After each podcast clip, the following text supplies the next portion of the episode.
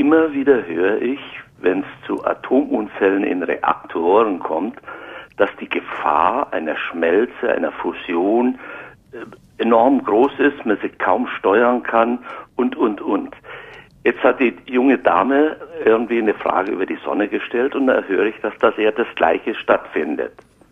Wie macht die Sonne das, dass sie nicht unendlich heiß wird?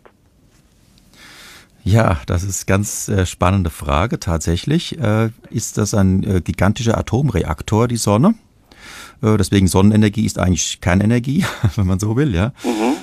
Und dieser Reaktor stabilisiert sich selbst. Äh, angenommen, es gäbe innen drin durch irgendeinen ist, Umstand. Das ist, das ist trivial, weil sonst wäre es ja schon weg. Ja, ja, ich will nur kurz erläutern, wie das funktioniert. Aber wie?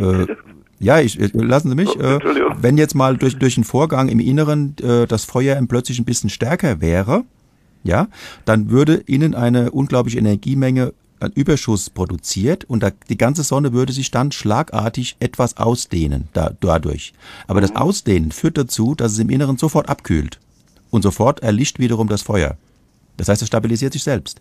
Ist sie äh, so groß geworden, dass das Feuer ein bisschen erlischt, dann äh, ist innen ja quasi ähm, der mhm. Druck weg und ja, dann ja. schlägt die Schwerkraft wieder zu, dann zieht sich wieder zusammen und das Feuer zündet wieder neu und stabilisiert sich wieder. Das heißt, Sterne sind einfach gigantische, sich selbst stabilisierende Regelkreise. Fusionsreaktoren.